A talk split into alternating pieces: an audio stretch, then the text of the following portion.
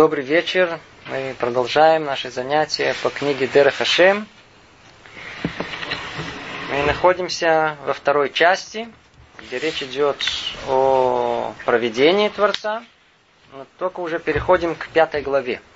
Называется она «О путях проведения». Начинает Рамхаль так. До сих пор мы объяснили законы проведения – Сейчас же поговорим о путях проведения. Этот вопрос разделяется на две части. Первая – осуществляемый Творцом надзор, и вторая – его воздействие. Рамхаль тут же объясняет, в чем отличие этой главы, какое новшество он хочет нам раскрыть, того, что мы раньше не знали. До сих пор, с первой по четвертую главу, было дано объяснение законов провидения. Перечисляли все принципы, которые, э, как Творец управляет миром. То есть после того, как мир был сотворен, он был сотворен для определенной цели. Теперь это творение нужно довести до этой цели. Это процесс. Поэтому нужно всю эту колоссальную систему мира, все творение поддержать в этом последовательном процессе прихода к цели творения. И согласно определенных законов это осуществляется. Мы с вами разбирали и принципы свободы выбора, принципы меры за мерой. И говорили о праведнике, который страдает, а грешники, который э, наоборот успешно и прекрасно живет, по каким законам мир управляется? Это была наша, э, наша тема. В этой же главе речь идет о другом, о путях провидения. То есть, каким образом те законы, которые мы изучали до этого, как они конкретно осуществляются. И это разделяется на две части. Первое – осуществляемый Творцом надзор, а вторая – его воздействие. И объяснять не будем, потому что тут же э, есть э, параграф второй третий, каждый из них в свою очередь объясняет эти две составляющие. Сразу перейдем к тому, что есть надзор. Надзор. Естественно, слово переводе на русский язык нам э, мало что говорит. Это общее замечание. Перевод на русский язык зачастую может привести нам в заблуждение. Мы будем сматриваться в это слово, пытаться понять, и оно не совсем точно соответствует глубокому смыслу, который вложен в оригинале. Но соотнесемся с самим этим переводом. Надзор. Первое это надзор. Относительно его надзора мы уже знаем, что он, благословенное его имя, знает все. То есть первое, что мы можем сказать по отношению к этому слову, что есть кто-то надзиратель. Что делает надзиратель? Он смотрит. Смотрит. То есть для чего он смотрит? Чтобы знать. Первое понимание, которое у нас было, и мы уже это разбирали более подробно в начале второй части, в первой главе, мы разбирали о том, что Самый первый уровень понимания провидения Творца – это всезнание Творца. Ничего от него не скрыто. Как говорит нам Рамхаль, просто снова зачитаю. Относительно его надзора мы уже знаем, что он, благословенное его имя, знает все. И в его знании вообще нет никакого недостатка. Будь то о будущем, о настоящем или прошлом, а все, что было, и все, что было и будет, уже провидено им из века и не скрыто от него ничего. И, и, и все сущее открыто перед ним, известно ему во всех своих аспектах и совершенно не скрыто от него. Как, как это понимать? Это самый первый уровень понимания. То есть вначале мы должны осознать, что Творец как бы знает все наши деяния. Как мы это понимаем?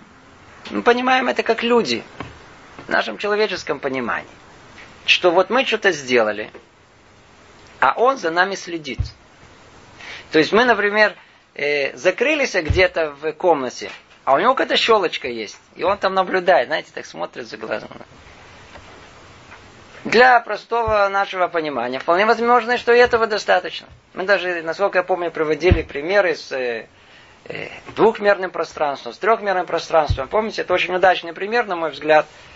Если мы представим себе человеческого, человечика в двухмерном пространстве, который захотел спрятаться где-то, и он оградил себя э, с четырех сторон стенами. В нашем понимании это будет всего лишь четыре линии который замыкается, квадратик такой, он там внутри сидит. Там у него внутри двумерного пространства, его никто не видит, он закрыт со всех сторон. Но для нас он просто такой, знаете, так сказать, размазанный, растянутый. И нет ничего, что скрыто от наших глаз. Мы на него смотрим, как в телевизоре. Ну, все видно, вот смотри. А ты думаешь, что ты спрятался. Ха-ха-ха. И это понимание, оно более глубокое. Оно тоже верное. Но на самом деле все гораздо, гораздо глубже. Что значит Творец знает? Что значит это он знает? Где был Бог, когда произошло, произошла катастрофа? Что значит, где он был? Он это сделал. Это... Вообще нет никакого понимания у нас, что, что нету ничего вне, вне источника энергии, которую Творец воздает всему в мире, и которая оживляет все в мире. Мы как бы подключены к самому Творцу, поэтому мы живем. Поэтому как-то говорить о том, что он в курсе дела, что с нами происходит, как-то даже неуместно. Каждый атом, он существует благодаря тому, что Творец его оживляет и поддерживает, сохраняет его форму и держит его в одном единстве своем. А тем более, тем более, э, человек. Поэтому его знание, оно всецелое. Но для нас, в нашем человеческом понимании, мы это говорим по-простому, что он все знает, его знания вообще нет никакого недостатка, и действительно его знание охватывает все, с конца на начало.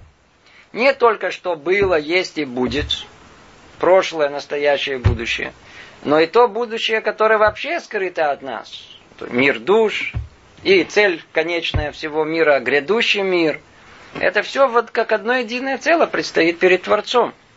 Это то, что он имеет в виду. Чтобы не подумали, что понимание э, провидения Творца, оно начинается с надзора, как тут сказано, а надзор начинается со знания Творца. И это знание, оно подобно тому, как кто-то подглядывает за нами. Это вовсе не так глубина этого она гораздо э, больше. Это означает, что есть тут один единый э, один единое осуществление всего этого мира, которое заодно, естественно, и включает, естественно, знание всего этого. В принципе, надо было э, начать с того, что действительно он только это знает. Почему? Да, по человеческому нашему мышлению, не, не заходить глубоко. По человеческому мышлению нам надо знать, что э, ничего не скрыто от него. И все сущее открыто перед ним, известно во всех своих аспектах, и совершенно не скрыто от него. Как говорит там Рамхаль. Почему есть такое разделение? Сейчас он дальше пойдет и объяснит, что это только первая стадия. Потому что с древних времен человек пытался осознать реальность Творца. И естественно, что все доходили до понимания, что у Творца есть все знания всего, что происходит со своим творением, которое он сотворил. Но только на этом они останавливались. Они говорили, что Творец знает, но совершенно не вмешивается в то, что происходит в этом мире с его творениями. Это как бы, это для него какой-то позор для него. Это, не, это небольшая честь заниматься вот этими людьми, малюсенькими. Это не, это не, не честь для Творца. Для того, чтобы мы так не подумали, продолжает э, Рамхали говорить.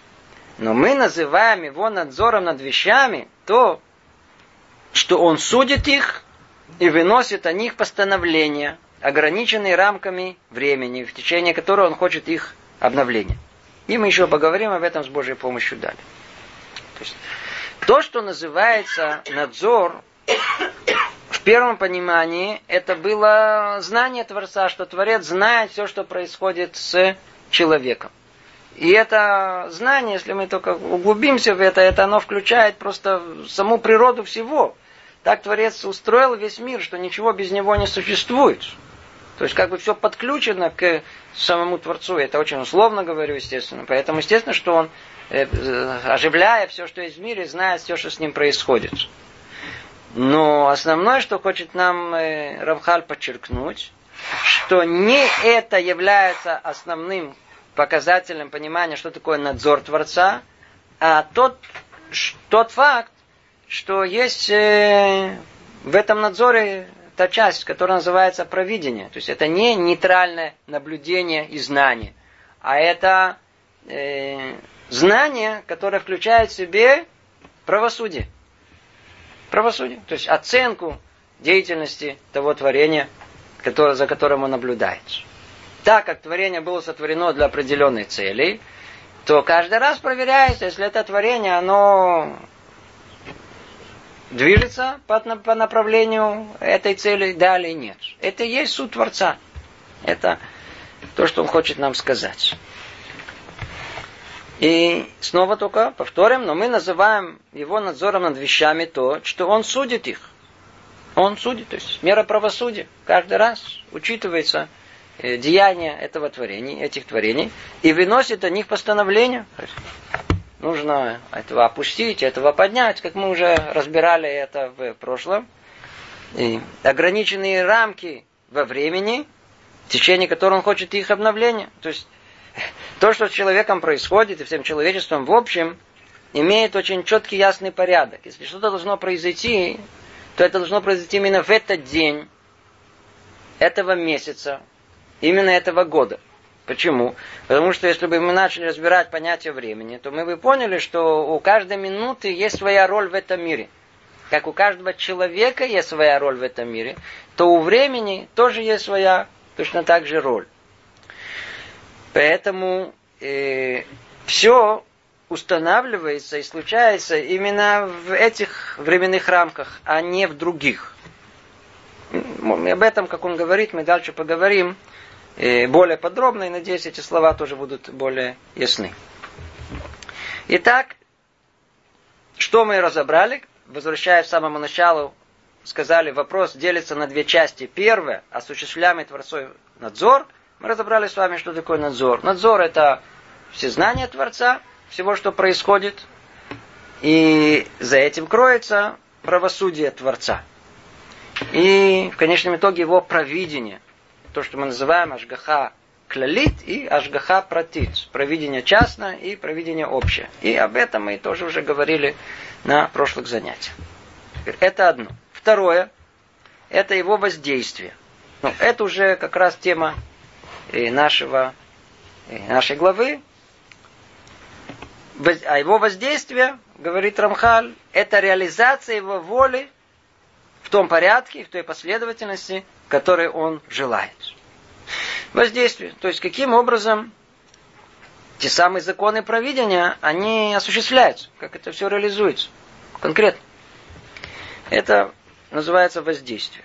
То есть, что значит воздействие? То есть, как Творец воздействует на мир, это реализация его воли. То, что было в Махшеве Табрия, в замысле творения, как оно постепенно э, реализуется в этом мире для того, чтобы привести мир к конечной цели. Снова это включает провидение общее и провидение частное, которое мы уже упомянули. И все это каким? В том порядке, в той последовательности, которую он желает. Что такое порядок? Порядок, мы видим, всегда существует во всем. Все, что мы делаем, он подразумевает определенный порядок действий. Вы должны были приехать сюда. Эм, был какой-то определенный порядок. Если вы были не одеты, то надо одеться.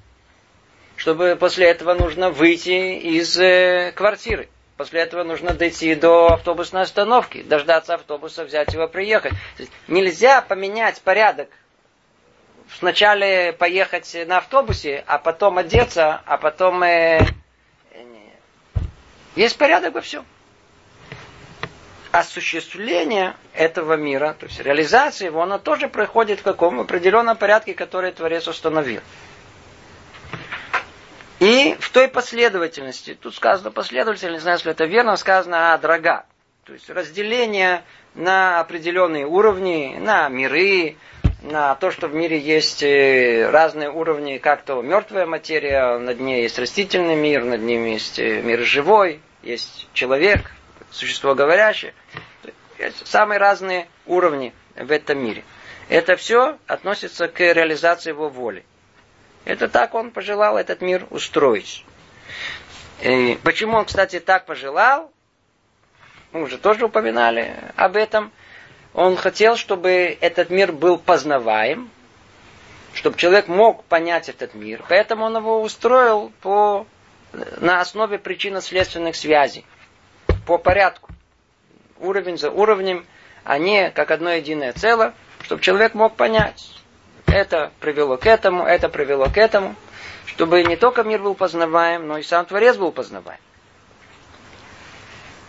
Это общее определение воздействия, реализации его воли в том порядке и в той последовательности, которой он желает.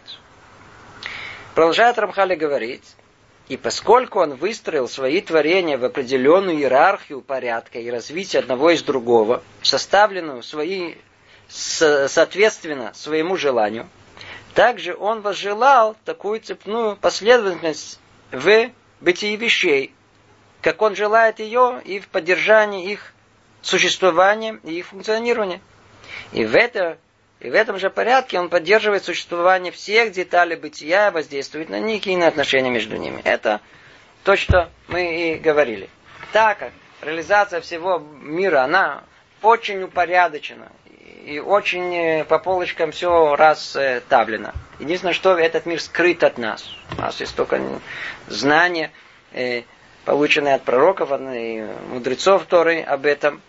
Но то, что они рассказывают, что мир духовный, скрытый от нас, он построен по очень точной иерархии порядка и развития одного из другого.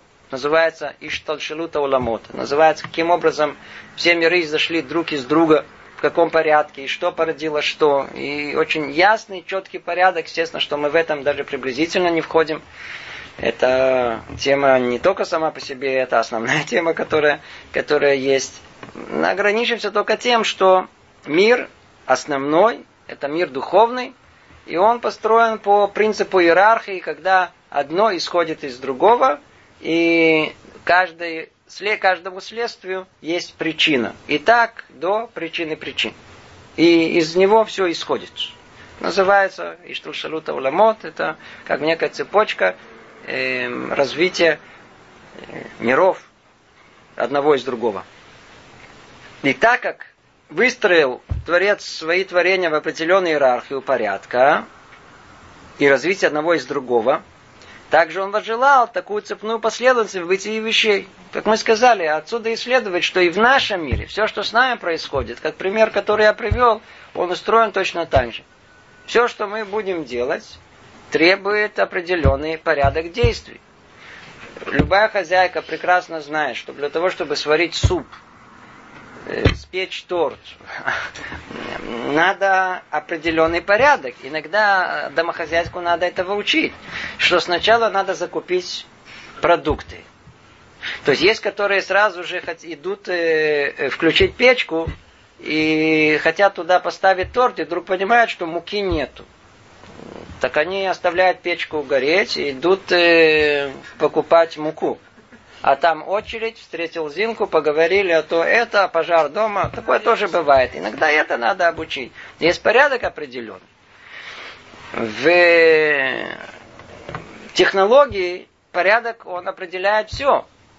То есть, how, как мы это делаем, в каком порядке. Порядок он все определяет. То есть, наш мир устроен по прообразу мира духовного. Так же, как в мире духовном все упорядочено, все исходит одно из другого, определенный порядок. И так и в нашем мире все надо делать по порядку. Сначала закупить продукты, потом их поставить на стол, чтобы было видно, что все они имеются. Потом надо видеть, что есть то, чем мерить, у кого глаза нету такого наметанного, надо взвесить Надо рецепт иметь, надо знать, что вы хотите, в какой пропорции это делать.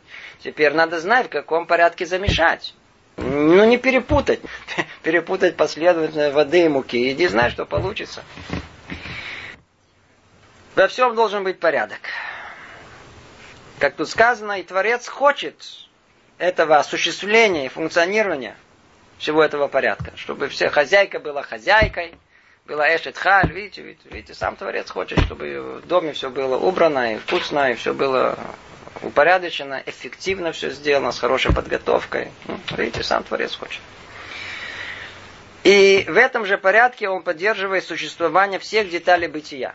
То есть, когда хозяйка, она хорошо все последовательно справляется со своим хозяйством, а муж где-то там, не знаю, там инженер, на работе прекрасно справляется последовательно со всеми своими уравнениями, там, вычислениями и измерениями. Вы видите, мы прямо уподавливаемся в подобие самого творения. Видите, как прям как само творение. И в этом же порядке он поддерживает и существование всех деталей бытия. И воздействует на них и отношения между ними. Да, воздействует на них и на все отношения между ними. Всегда он все это подчеркивает, что есть детали и отношения между ними. И в этом и есть порядок. Это было общее рассуждение. А теперь он конкретно говорит, а как же вот это осуществляется, то, что мы называем воздействие, реализация его воли. Было в воле Творца нечто. Мы сказали, что это как-то по иерархии, по очень четкому порядку, теперь оно исходит от его воли и доходит до самого творения. Как это происходит конкретно? И тут мы входим в тему, которую мы уже частично упоминали. Сейчас тут она более ясно изложена. Как проходит вот эта вся цепочка, которая доходит до самого творения. И есть некая последовательность посланников, которые исполняют волю Творца. Эти посланники, тут надо говориться сразу же, переводят на русский язык словом которое приводит всех в заблуждение. Называется ангел. А так как знание ангела у нас было еще до того, как оно более первично, чем наше объяснение, которое мы даем, то уже все сидят сразу же с э, образом ангелочков с крылышками, э, очень мило, которые выглядящие, такие очень приятные такие ангелочки. Крылья лебединые, по-моему, каждый раз рисуют э, белые. И когда мы сейчас зайдем про ангелов, говорит, а, про ангелов, и раз выключили. Все, не, об этом речь идет.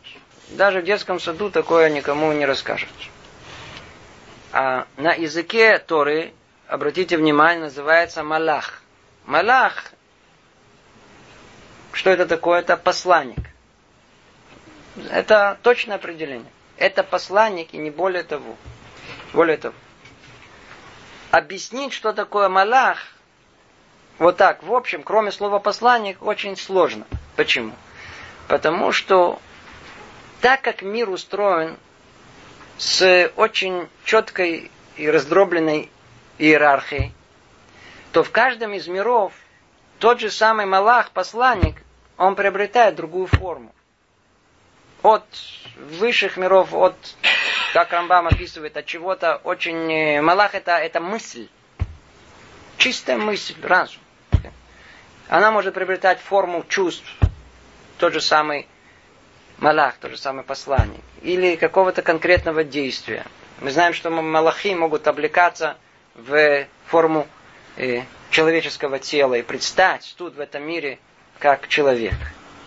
Это все кажется что-то такое мистическое. На самом деле мы это очень спокойно к этому относимся. Это не мистика, это ясное понимание, что всегда есть некая духовная субстанция, которая передает волю Творца в этот мир. Только проходя через разные миры, она одевается в разные, в разные э, формы свои. Э, это ангелы. Ангелы. Есть ангелы, постоянные в этом мире, и есть ангелы временные. Есть как бы основные духовные субстанции, которые как бы распределители центральные этого мира, которые отсюда и дальше они передают через себя, и как бы э, некий директор, который передает дальше указания свыше. начальник лаборатории. А есть э, тех, которые вызывают по телефону на одноразовое, одноразовое э, какое-то э, задание. Да. Сейчас что нужно делать, тому подножку. Послали одному, чтобы это там банановую шкурку поставили в это место. Предположим. Да. Есть малахим, ангелы, которые они э, посылаются Творцом для одноразового действия. И как только они его выполнили, после этого их существование прекращается. Есть ангелы, то есть духовные субстанции, которые человек порождает. И они находятся в этом мире столько времени, сколько человек, он, он, он, он, он существует до суда, и даже есть когда, после суда. А есть те, которые осуществляют эту реальность. Есть 10 ангелов. Если откроем Рамбама, интересно, просто перечислю вам, хотя бы услышать название этих ангелов. За каждым названием стоит определенная реальность. Там на самом верху находится Хайота Койдиш, под ними Офаним, потом Арелим, потом Хашмалим, потом Сарафим, потом Элахим, под ними еще Элоким, под ними Бней Элоким, Потом идут э, крувим под ними, и самые низкие это ишим, их так называют. Почему называют ишим? Как вы понимаете, наиболее близки к анашим. Это те, которые в конечном итоге передают. То есть есть цепочка, как ступень за ступень, они э, передают э, волю Творца к низшим мирам.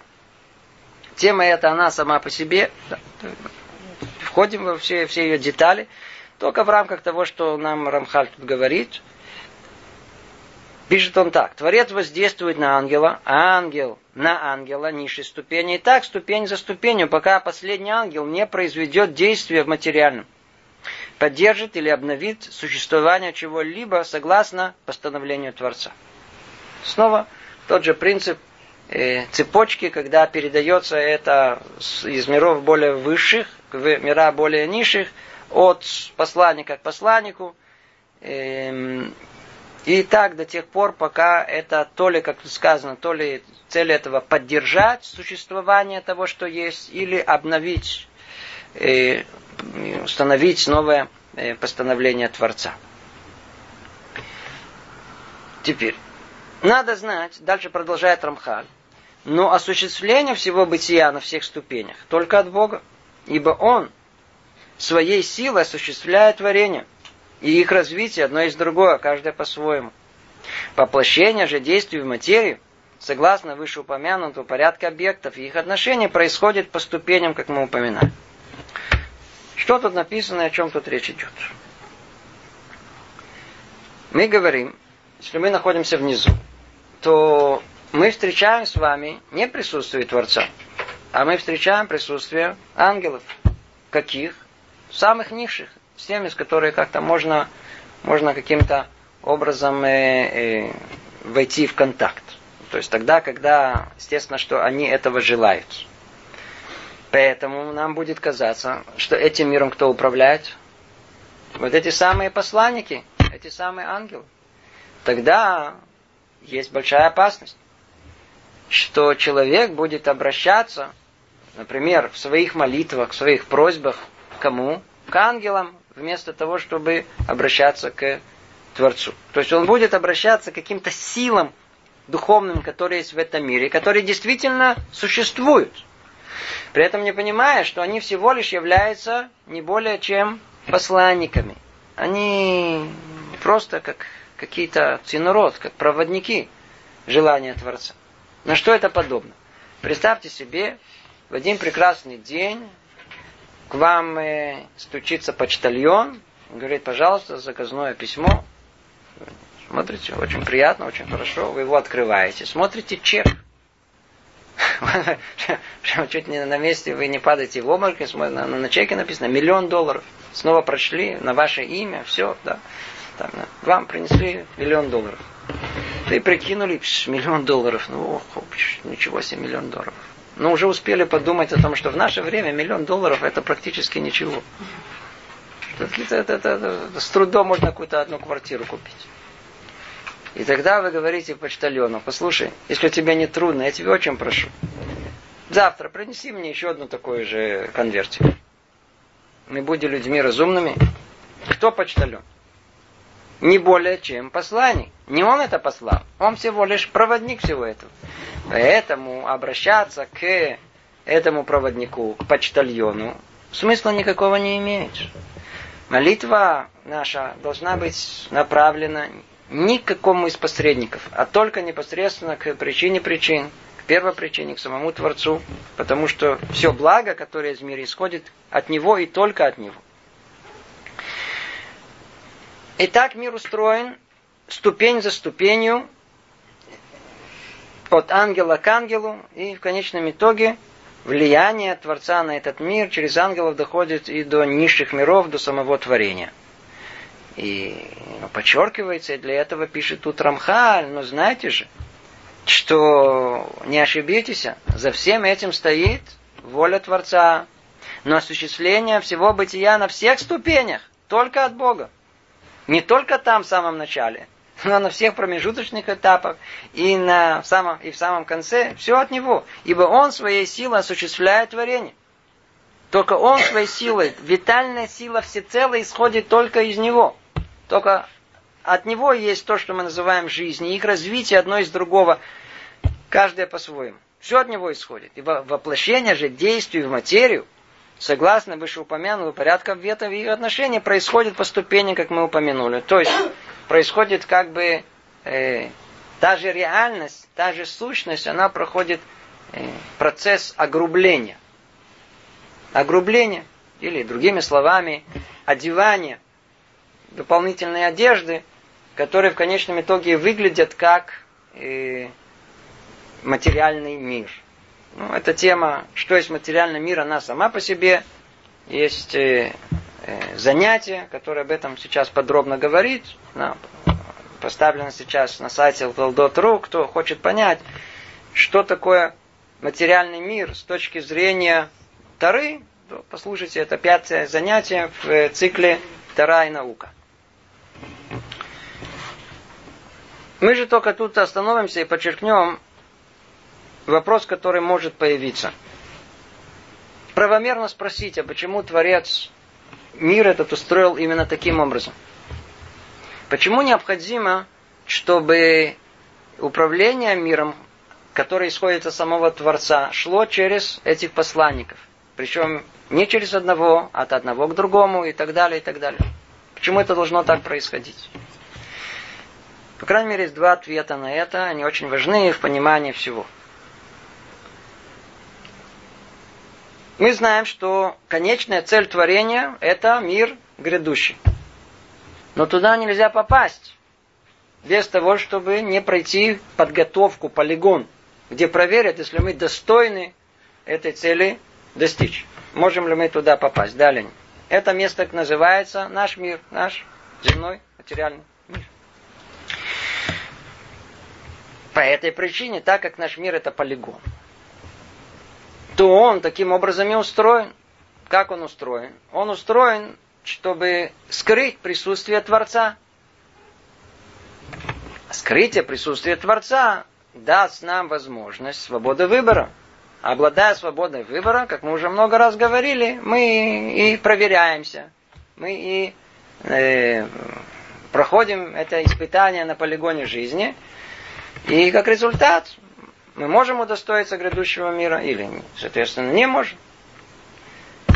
Что мы из этого учим? Что основное? Что наш мир устроен как скрытие присутствия Творца. Мир наш на языке Торы называется Олам.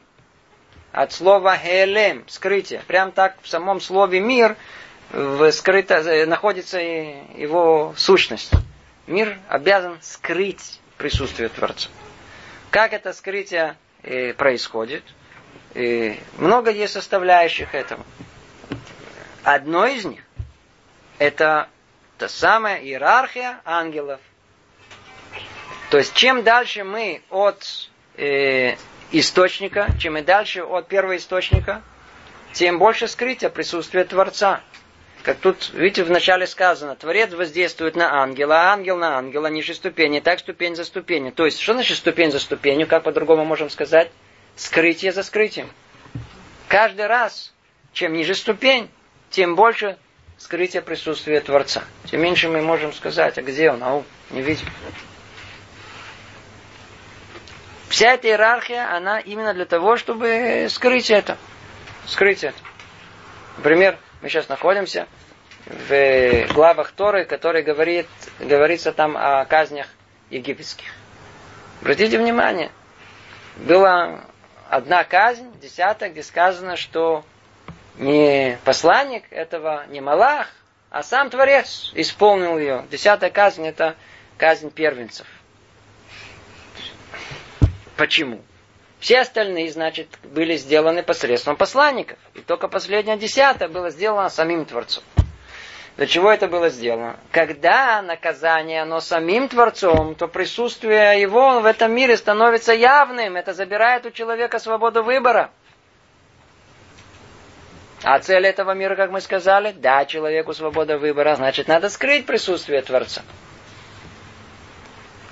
Если бы сам Творец бы непосредственно управлял в этом мире, то э, было бы очень тяжело тут э, сомневаться в этом, есть Творец или нет. Это было бы явно бы открыто. Как можно узнать, кто первенец? Скажите, есть э, какой-то анализ, который можно сделать, чтобы понять, кто, кто был первый? Вот скажите мне, видите два стола? Видите стол видите стол. Какой стол был сделан первым? М? Есть возможность такое понять? Только сам Творец знает, какой Творец, какой стол сделали. Кто тут первенец среди этих шести столов, которые тут я вижу? Кто первенец? Я уже не буду говорить о всем, что связано в отношениях между людьми. Тут, тут уже понятие первенцев, как сказано, что там иногда в одной семье было по нескольку первенцев.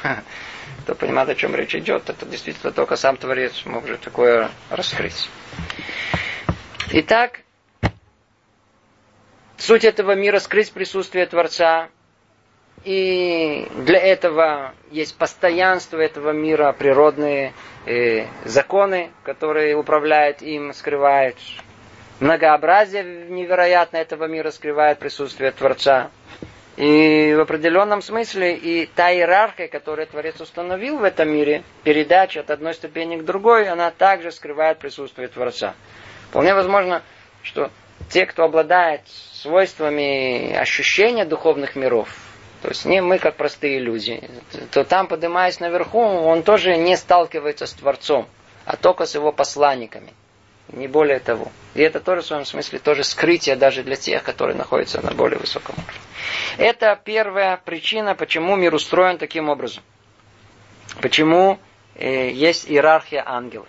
Вторая причина, которую указывают мудрецы, состоит в том, что э, если бы Творец сам непосредственно управлял бы этим миром, то тяжело было бы э, воспроизвести, реализовать меру правосудия в этом мире.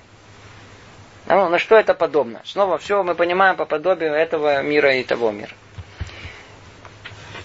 Когда мы поручаем что-то посланнику, то он это обязан сделать. И когда он идет это исполнить. И там он видит нечто, что должно вызвать у него чувство сожаления. И он, если бы его спросили бы, может быть, он это бы не сделал, не выполнил послание, он это не может... Э, он не может э, не выполнить послание. Почему? Он посланник, это он не от себя. Он не от себя. Представьте себе типичную картину. Помните вахтеров? Если вахтеру сказали не пропускать без пропуска – пропустит, да вы что, будет стоять, э, будете, да вы что, у меня это, это, это, мне это нужно, у меня сейчас там, да, там, там, там не знаю, кто-то э, пропадает, тут умирает, тут, э, пропустите, какая, что-то формализм, я забыл всего лишь этот пропуск, ни в какую, все, не пройдешь, все, горой стоять. Почему? Его послали. Он не сам от себя, что ты от меня хочешь, иди жалуйся начальству. Меня платит за то, что я сюда никогда не пускал. То есть, что он тем самым делает? Он реализует меру правосудия в этом мире.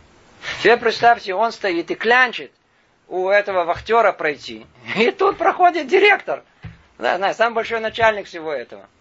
Теперь для него он говорит, а, а, да, да заходи, нет проблем. Кто может разрешить все это? Тут же на месте, без особых каких-то изменений. То, только сам начальник, который дал ему распоряжение никого не впускать. Поэтому если бы сам Творец бы осуществлял э, реализацию желания своего в этом мире, то само мера правосудия, она могла быть воздействована в гораздо меньшей степени, чем мера милосердия. Потому что, как мы знаем, суть Творца – добро, исходит из него милосердие, посредством милосердия был сотворен мир. Поэтому, если бы он сам бы управлял этом миром, а не посредством своих э, посланников, то мера правосудия бы практически была бы неуместна в этом мире. Это э, вторая причина.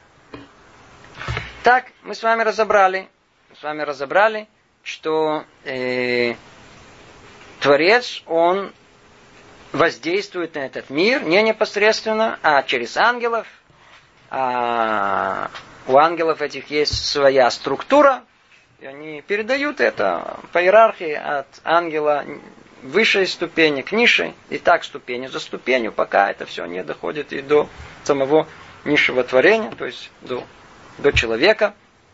Но надо знать, что все это исходит от Творца и только от самого Творца. Переходим к четвертому параграфу. Говорит тут так. И заложил господин, благословен он, в природу каждого слуги, то есть в природу каждого посланника, ангела, стоять на своем посту и отважно выполнять то, что верено ему. Он может, может, он может быть смещен со своего поста только согласно порядку, установленному Творцом. Теперь, сейчас мы входим в детали, в иерархию ангелов в этом мире. Каждый ангел, как мы сказали, это пакид, это служащий. Его наняли, чтобы он выполнял эту функцию и не другую. Отсюда и до сюда. И не двигаться. Этого впускать, этого не впускать. Тут красный свет останови, зеленый иди. Все. Никаких, никаких изменений. Как тут сказано, установил их природу стоять на свою посту и отважно выполнять то, что верено ему. Будет держаться до конца, согласно той силы, которую дал. Вахтер стоит на проходе и не дает никому пройти. Никому. А как же можно вахтера сдвинуть? Согласно, видите, он, он, он только может быть смещен со своего поста, только согласно порядку, установленному Творцом. То есть, оказывается, там за всем этим еще кроется порядок. Кто может сместить этого вахтера? Тот, который его назначил быть вахтером. Это первое. Или, или, например, стоит вахтер, и он не пропускает в какое-то учреждение. И тут заходят два милиционера, которые они совершенно из другого учреждения. И проходят. Вахтер встает и говорит, вы куда? Ваши документы. Он говорит, какие документы? Мы милиционер. А они говорят, а мне сказали никого не пропускать. Мы сейчас тебе покажем, мне никого не пропускать. Берут его за руки, поднимают этого вахтера, садят на кресло, где он сидел, и проходят дальше. То есть оказалась сила этих полицейских КГБистов, не знаю кого там, FBI, она была сильнее, чем у этого вахтера. Как это установлено? В иерархии государства, которые они существуют. Что у них есть полномочия больше даже, чем этого вахтера. Что если что-то им нужно, то они все это сдвинут. Это то, что тут сказано. Смотрите, что сейчас он говорит это. Например, приводит пример. Просто я это заранее, чтобы этот пример был ясен. Чтобы он не звучал очень странным. Например, ангел, управляющий деревьями, будет стараться и прилагать силы, чтобы держать свои деревья. Ну, во-первых, надеюсь, вы помните, мы это да упоминали, что нет ни одной законченной формы в этом в мире, за которой бы не стоял некий ангел, некий посланник, некая духовная сила, которая оживляет и поддерживает именно эту форму. Нет ни одного букашки, таракашки, нет ни одного листика именно такой формы, и такого вида и так далее. Все существует благодаря тому, что есть. Этому духовный корень этого. Так вот, есть э, не только то, что порождает каждую частицу этого мира, но то, что его и осуществляет, и управляет им.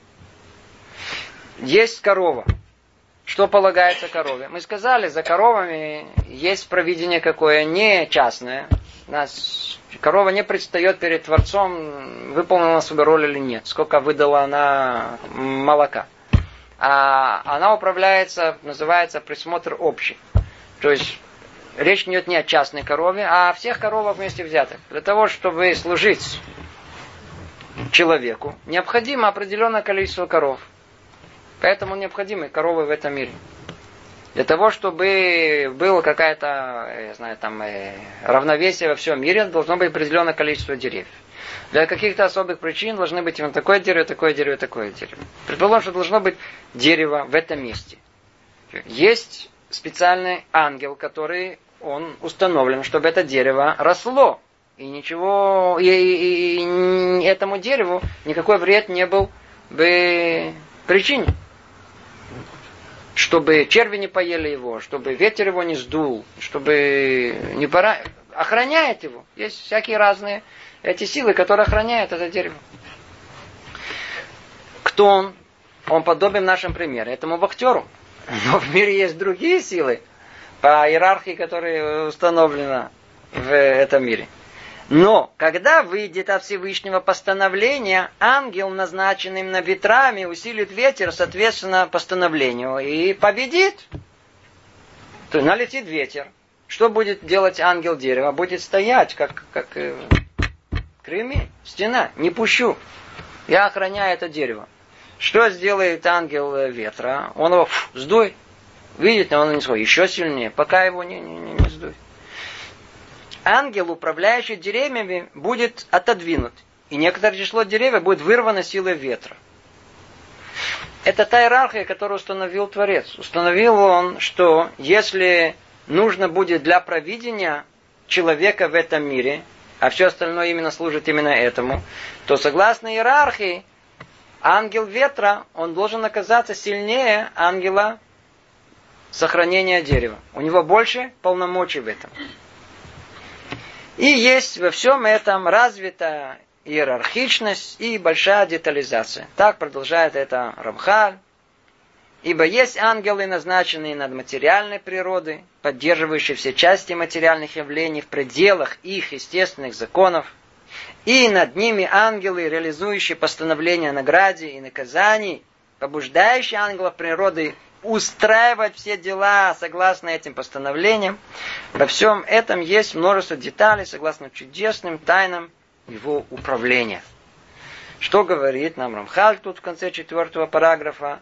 Что за всем этим есть развитая иерархия, а за ним огромная детальная детализация, э, большая детализация.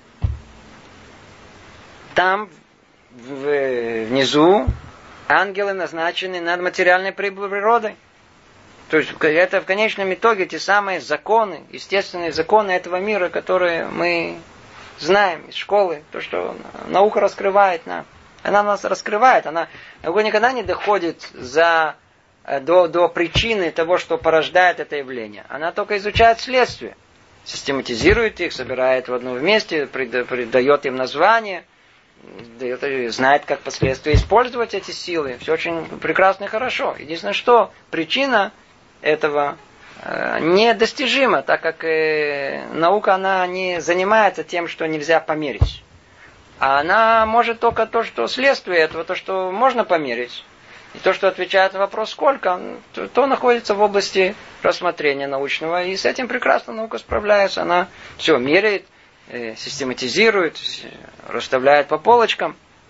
И за всем, но за всем этим стоят посланники Творца, ангелы, которые управляют непосредственно этим э, материальным миром.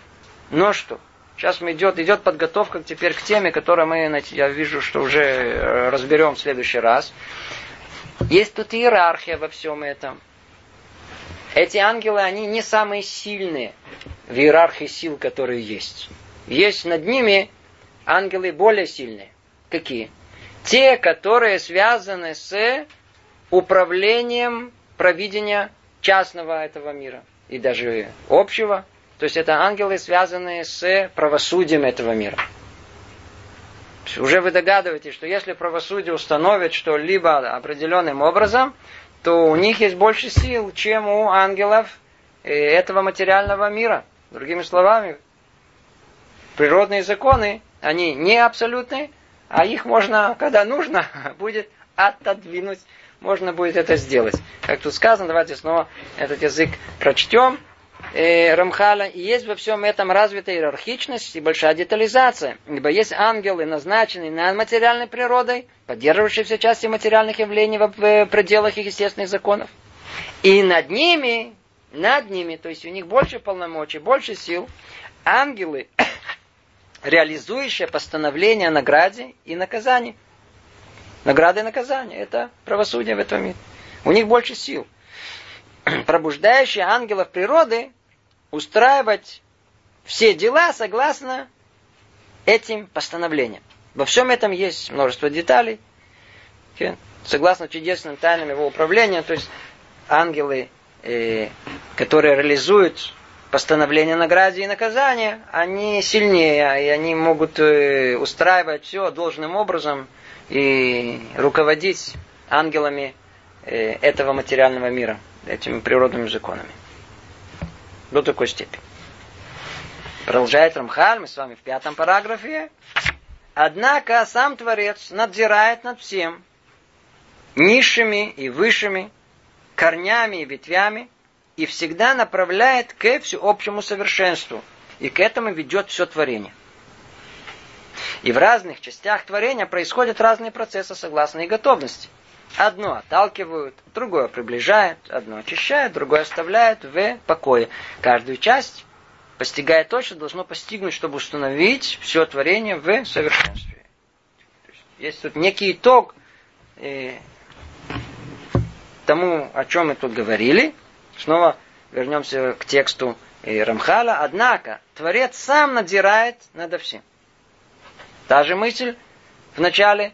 Не ангелы, которые руководят этим, хотя это так и выглядит. А сам Творец надзирает над всем. И над низшими, и над высшими. То есть теми корнями духовными, которые там скрыты совершенно от нас. Все исходит из Творца. И, соответственно, и низшими все точно так же исходит от Творца. И, как мы помните, говорили, корнями, ветвями э, по времени, то, что является корнем, и порождением его, то, что является ветвями. И всегда все направляет к всеобщему совершенству. И к этому ведет все творение.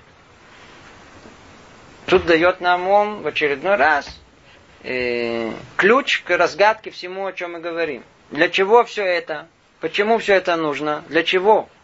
И эту мысль надо никогда не терять. Мы, если хотим что-либо понять, я знаю, что материал чуть-чуть сложный, но надо держать голову хорошо и помнить, что в конечном итоге все для той самой цели творения, о которой мы начали говорить, э, по-моему, уже скоро больше полгода, уже скоро год, не знаю, надо это помнить. С чего? Мы начали с цели творения. Все идет к этому. В одном слове, к чему это должно идти? К совершенству этого мира. Вся эта иерархия, которая тут есть, скрытие Творца э, посредством этой иерархии ангелов, которые... Все это должно прийти тому, что мир станет совершенный и тем самым будет достигнута цель этого э, творения. И продолжает Рамхали говорит, и в разных частях творения происходят разные процессы согласно их готовности. Одно отталкивает, э, а другое приближает, оно очищает, другое оставляет в покое. Каждую часть постигнет то, что должно постигнуть, чтобы установить все в творении в совершенстве. То есть все, что происходит в этом мире. То ли кого-то оттолкнут, кого-то приблизят. То есть, помните, мы говорили об этом много, то только намекает нам о тех э, законах провидения, которые мы раньше упоминали. Кого-то толкнут, кого-то приближат, одного очистят, помогут, другому нет, а оттолкнут и так далее. Все это по колоссальному плану, совершенно непостижимому нашим разуму, который в конечном итоге должен привести человечество к э, совершенству. И это причина, Э, того, что мир устроен именно таким образом, э, от э, причины к следствию, как цепочка, которая спускается сверху от первой причины и доходит до самого низа. Все это в рамках правосудия. Но надо знать, что рамки правосудия сами по себе, они находятся внутри более широких рамок, рамок, которые называются и худоши. То есть тема, которую он тут ни с того ни с сего заговорил, она связана с предыдущей самым прямым образом. То есть точно так же, как ангел более низкий, по иерархии он слабее, чем ангел более высокий. Как мы сказали, ангел законов земных, природных, он сильный и крепкий, но если придет ангел более высокий, снова мы это очень словно говорим, который э, реализует правосудие в этом мире, то он окажется более сильным. Он отодвинет ангела, то есть сможет все это отодвинуть. Откуда все это идет? Это то, что хочет, хочет объяснить нам Равхалям. Хочет объяснить нам, что знаете же, что есть э, мера правосудия в этом мире, но над ним есть еще большее даже. То есть есть, есть еще один этап ангелов, который более высокий, который управляет. Иерархия. Самой нижней ступеньки мы сказали, это ангелы, которые управляют природой. Над ним те, которые управляют э, правосудием. Над ним те, которые еще более сильные, управляют самим процессом приведения всего мира к конечной цели. И они самые сильные. И они самые сильные. Приведу только пример в заключение, чтобы просто было как-то ясно. Ну, скорее всего, все это очень абстрактно. Йосеф, Йосеф Ацадик. Мы знаем, что каким-то образом события произошли, что его продают в рабство в Египет. На первый взгляд, что сработало? Ангел правосудия он тот, который переместил Йосефа в Египет. Почему? Отцы Дибара А, он как бы на уровне Йосефа, праведника, э, наговорить на то, что он наговаривал на своих братьев, своему отцу, это была вещь не позволенная. Это было не на его уровне, это был грехом. Сработала мера правосудия. И, казалось бы, она та, которая взяла его в Египет. Но если посмотреть на это чуть поглубже, то это было лишь э, средство для достижения более высокой цели, которые осуществили ангелы более высокие, которые связаны с управлением совершенно другим Творца. Называется Анагата и Худ, управление единственного Творца, которое должно неизбежно привести весь мир к исправлению, к совершенству. Это то, что они хотят э, сказать. А что это значило в случае с Иосифом? Как сказано в самой Таре, вы думали, что вы меня продали в рабство, чтобы там отделаться от меня, а воля Творца была в чем в этом? Посмотрите более глобально на это. В чем она состояла? В том, что я вас сейчас буду кормить. Вначале это выглядело как простое какое-то наказание, Иосиф. Вдруг выясняется, когда собрали все по времени, а теперь он оказался кормильцем всей семьи, он спас, спас их от голодной смерти. То есть все эти события, которые произошли один за другим, а смысл этого в более широких рамках гораздо более глубокий. Это работа уже ангелов более высоких. Но если смотреть за этим еще глубже, есть еще более глубокое намерение. То есть это намерение ангелов еще более высоких каких. Ведь мы знаем, что еврейский народ, он обязан был пройти через Курах-Хитух, через вот эту плавильную печь Египта. Это было место, называется Мицраем, царь то место, это место беременности э, нашего народа, где там они должны были образоваться. Почему это уже отдельный вопрос? То есть, другими словами, речь идет о том месте, куда Иосиф подготовил для начала образования еврейского народа. О, это уже замысел гораздо глобальный. Это уже речь идет о, о, о, о, о Галуте, а потом Геула. То есть э, э, это уже Весь мир тут уже э, заворочен в, в этом событии продажи Йосефа в рабство. То есть цель этого, все, что мы сказали, одна единственная. Есть иерархия в этом мире. И за каждым уровнем э, Малахим находится уровень более высокий, и полномочия их не более высокие. Они способны как бы победить тогда, когда будет воля Творца, э, иерархию более низкую. Ну, тут мы остановимся. Всего доброго. Привет из Иерусалима.